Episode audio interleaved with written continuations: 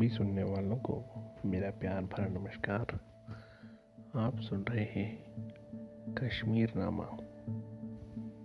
Season three Zainul और ये उसका आठवां एपिसोड। जिसमें हम बात करेंगे उस समय की कला और संस्कृति की। भौतिक वस्तुओं के नवनिर्माण के साथ जैनुल आबदीन ने कश्मीर में ज्ञान विज्ञान कला, संस्कृति, शिक्षा, चिकित्सा आदि के विकास के लिए भी अभूतपूर्व कार्य किए। कश्मीर की जनता के आर्थिक विकास के साथ उनका बौद्धिक विकास भी उसकी प्राथमिकता में था। सुल्तान खुद पढ़ने लिखने में बेहद रुचि लेता था। उसका बचपन समरकंद में गुजरा था, जहाँ सुल्तान सिकंदर ने उसे तैमूर के दरबार में सद्भावना स्वरूप भेजा था। उसने वहाँ के विद्वानों की संगत में कला, संस्कृति, शिल्प की अद्भुत संगति पाई थी। कश्मीर का शासन संभालने के बाद उसने वहाँ भी विद्वानों को खूब मान सम्मान दिया और साहित्य, संस्कृति अपने उरूज पर पहुँची। अपनी भाषा नीति भी उसकी धार्मिक सहिष्णुता के अनुरूप ही है। उसने फारसी, संस्कृत और कश्मीरी को बराबर तवज्जो दी। सुल्तान ने संस्कृत के अध्ययन को संरक्षण दिया और देश के विभिन्न हिस्सों से पुराण, मीमांसा तथा अन्य पुस्तकें मंगाकर विद्वानों को उपलब्ध करवाई। और उनमें से अनेक का फारसी में अनुवाद भी कराया। वो खुद फारसी के साथ साथ संस्कृत का भी विद्वान था और उसने योग वशिष्ठ सहित हिंदू दर्शन का गहन अध्ययन किया था। उसके दरबार में जोनराज यानी ज्योत्सनाकार और श्रीवर थे, जिन्होंने कलहट की परंपरा को आगे बढ़ाते हुए कश्मीर के राजाओं का इतिहास लिखा।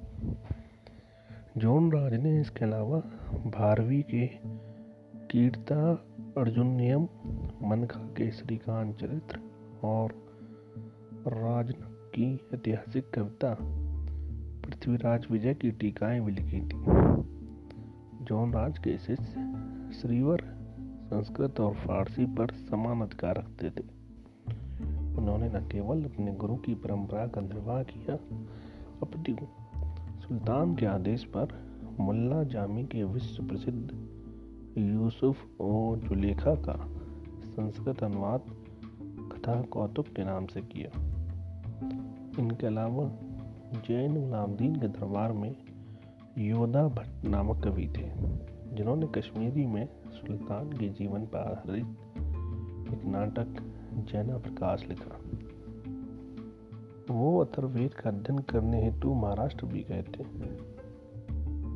तार भट्ट, जिन्हें फिरदौसी की शाहनामा जुबानी याद थी जैन उलाब्दीन के कथनों को एकत्र कर जैना विलास नामक ग्रंथ लिखा। पंडित नाथ सोम, कश्मीरी और संस्कृत दोनों पर एक जैसा अधिकार रखते थे। संस्कृत और फारसी के सह अस्तित्व का एक प्रमाण पंद्रहवीं और सोलहवीं सदी की कुछ कब्रों पर दोनों भाषाओं में लिखे विलेख हैं। उसके दरबार में कश्मीर ही नहीं बाहर के देशों के विद्वान भी बेहद सम्मान के साथ उपस्थित रहते थे। और उनके रहने आने की व्यवस्था उसने नौशेरा में की थी। इनमें प्रमुख थे मौलाना कबीर, जिनका ज़िक्र पहले आया है। वो मूलतः कश्मीर के निवासी थे और बाद में धर्मशास्त्र के अध्ययन के लिए हैरात चले गए थे। जैन उलाब्दीन ने उन्हें वापस बुलाया और शेख उल इस्लाम के खिताब से नवाजा। उन्हें श्रीनगर में बनवाए गए विश्वविद्यालय का प्रमुख भी बनाया गया और इसके रखरखाव के लिए कई गाँवों की जागीर दी गई। मुल्ला अहमद कश्मीरी बुखारा के मौलाना मोहम्मद फजल के शिष्य थे, जो सुल्तान सिकंदर के समय कश्मीर आ गए थे। वो एक प्रतिष्ठित शायर और इतिहासकार थे। उनके कामों में प्रमुख है महाभारत का फारसी में अनुवाद। उन्होंने सुल्तान के निर्देश पर कलह की राज तरंगणी का भी फारसी में बहर उल असमार के नाम से अनुवाद किया। उन्हें सुल्तान ने राजकवि का दर्जा दिया। हाफिज बगदादी और मुल्ला पारसा क्रम से बगदाद और बुखारा से कश्मीर आए थे और शाही विश्वविद्यालय में आजीवन शिक्षक रहे। काजी जमालुद्दीन का ज़िक्र पहले भी आ चुका है, जो कि कश्मीर के मुख्य न्यायाधीश बनाए गए थे। उनके अलावा काजी मीर अली बुखारी भी न्यायालय से संबंधित हैं, जो मूलतः बुखारा से कश्मीर आए थे। मलिक हैदर चादर के अनुसार मुल्ला अहमद के बाद राजकवि का दर्जा मुल्ला नादरी को हासिल हुआ, जो एक प्रतिष्ठित शायर और इतिहासकार थे। उन्होंने कश्मीर का इतिहास भी लिखा, लेकिन अब उनका दीवान और इतिहास दोनों ही नहीं मिलते।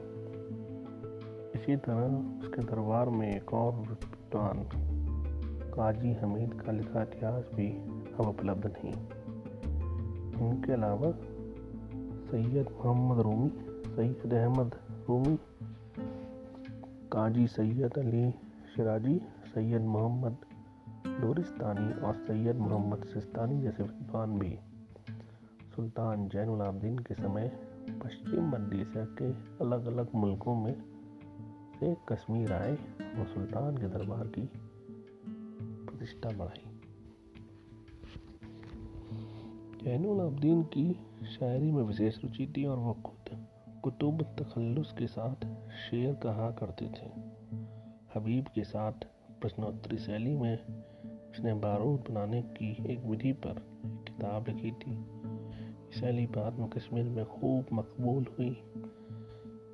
साथ ही उसका एक दीवान भी था।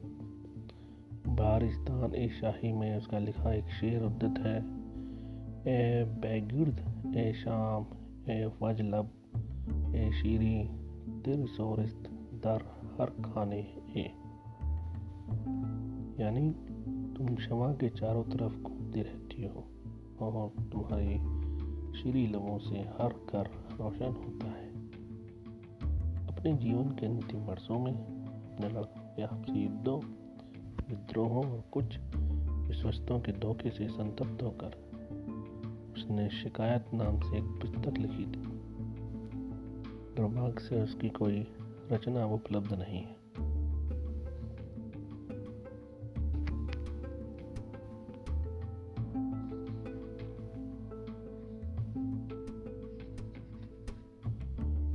संस्कृति, शिक्षा और चिकित्सा का दूसरा भाग सीज़न के अगले एपिसोड में।